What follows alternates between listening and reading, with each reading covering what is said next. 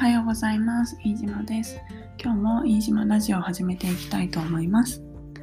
このラジオでは会社員をしながらヨガやメディテーション、スイミングを教えている私飯島が旅や水中活動、えーものづくりやメディテーションなどを中心に日々のことを1日1本配信していきます。ぜひリラックスしながらお聞きください。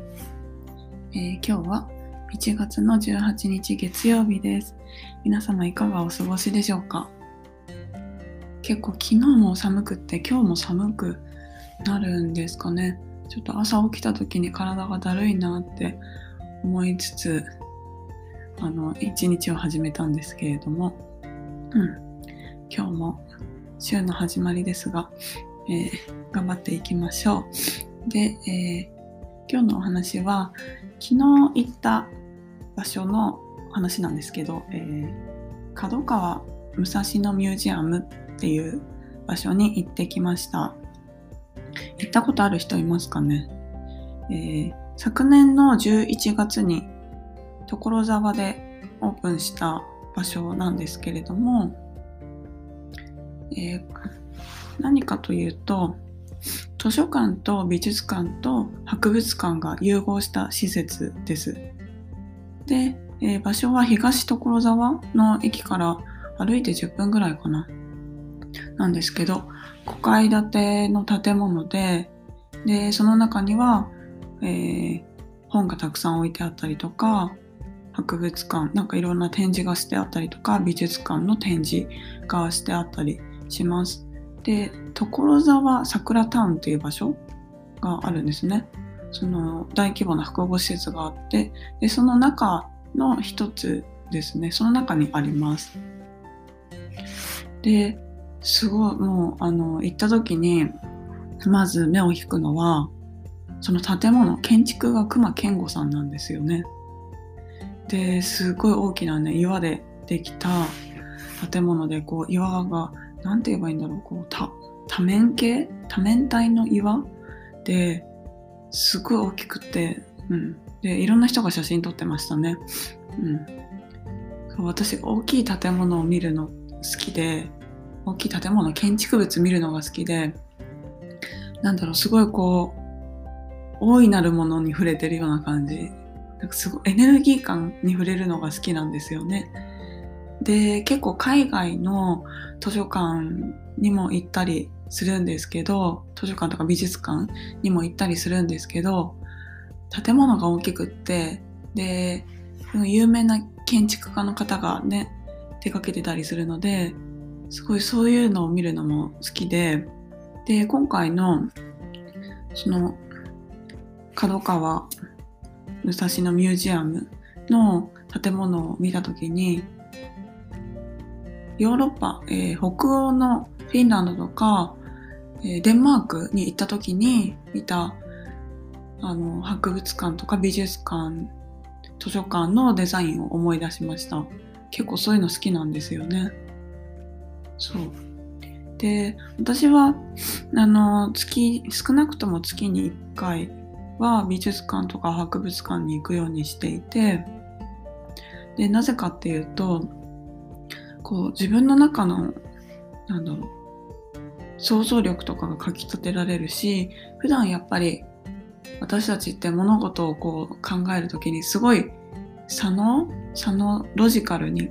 考えようとしていて左脳寄りなんですよね。で結構そういうのってなんか行き詰まってしまう部分があるかなと思っていて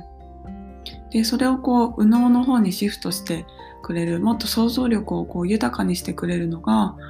えー美術館や博物館に行くことかなって思っていて、まあ、映画を見るとかもそうなんですけど。で、えーそうするともっとこう広い視点で物事を捉えることができるし、うん、なんかもっとクリエイティブに、えーお仕事だったりとか日々の生活を送ることができるからすごくそういう、うん、なんだろう、そういう行為、えー美術館、博物館、映画を見るとか、うん、そういうのはすごく大事にしていて、で、今回も角川武蔵野ミュージアムに行ってみてすごい良かったなっていうふうに思ってます。たくさんのね本が並べられてるんです。1階から5階のうち、えー、4階と5階とあと1階か。1階は、ね、あのチケットを取ってなくて入れなかったんですけど4階と5階がつながっていてですごい本の数なんですよね。本の森みたいな。えっ、ー、とね、確かブックストリートっていう風に名付けていたかな、本の街っていう風に言っていて、でその中にこう区画で、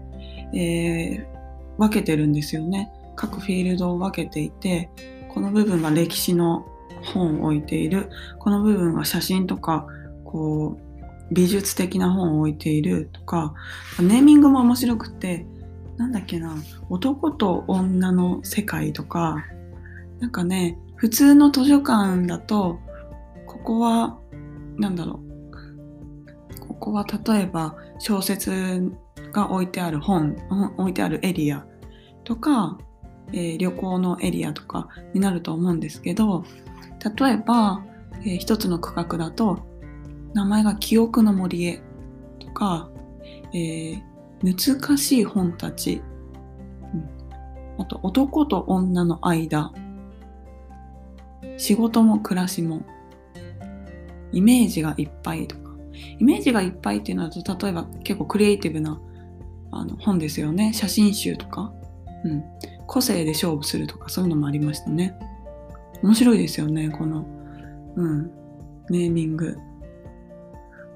そう。で、各エリアに分かれていて、すごい本がぎっしり並べられてて、で、思ったのが、なんだろう、あの、ヴィレッジヴァンガード、ビレバン？って結構本とか雑貨がガサガサ置いてあるじゃないですか。それの本だけでもっとこうちゃんと編集されてる感じ？うん。ぎっしり並んでるけど、ちゃんとこう、なんだろう、編集されてる感じですね。それがアートになってる。うん。もう行くだけで楽しいですね。本好きにはたまらないですね。私結構本屋さん好きで、いろんなこう知識が得られるし知らない分野のことも知れるので好きなんですね。でなのでそうすごい300冊？何300な何冊だっけ？ごめんなさい正確ではないんですけどもすごい量なんですよ本が。うん。でそこにいるだけでも面白いですね。で1階にも本があるんですけどそれはまたなんかチケットが違くって入れなかったんですよね。なので、チケットをね、あの、あ、そう、当日も買うことができるんですけど、うん。でも結局買わず、その、あの、昨日帰ってきてしまって、で、なので、ちゃんとチェックしないとなって思って、はい、またリベンジしたいと思います。で、4階と5階本置いてありますが、その中に美術館、美術展のエリアもあって、で、いろんなこう展示がされていたりします。うん、武蔵野のエリアに関しての歴史とか、そうそういうのもね、展示してあるので、本だけではなく、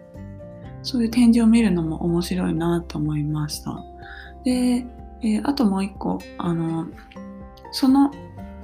えー、場所の隣に東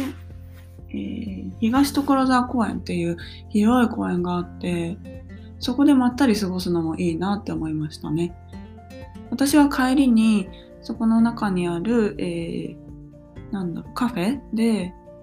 甘酒を買って、で、飲みながらまったりしてました。甘酒好きなんですよね。そう、そういう過ごし方もいいなと思ってます。本を買って、で、まあ、今日はさ、昨日は寒かったんで、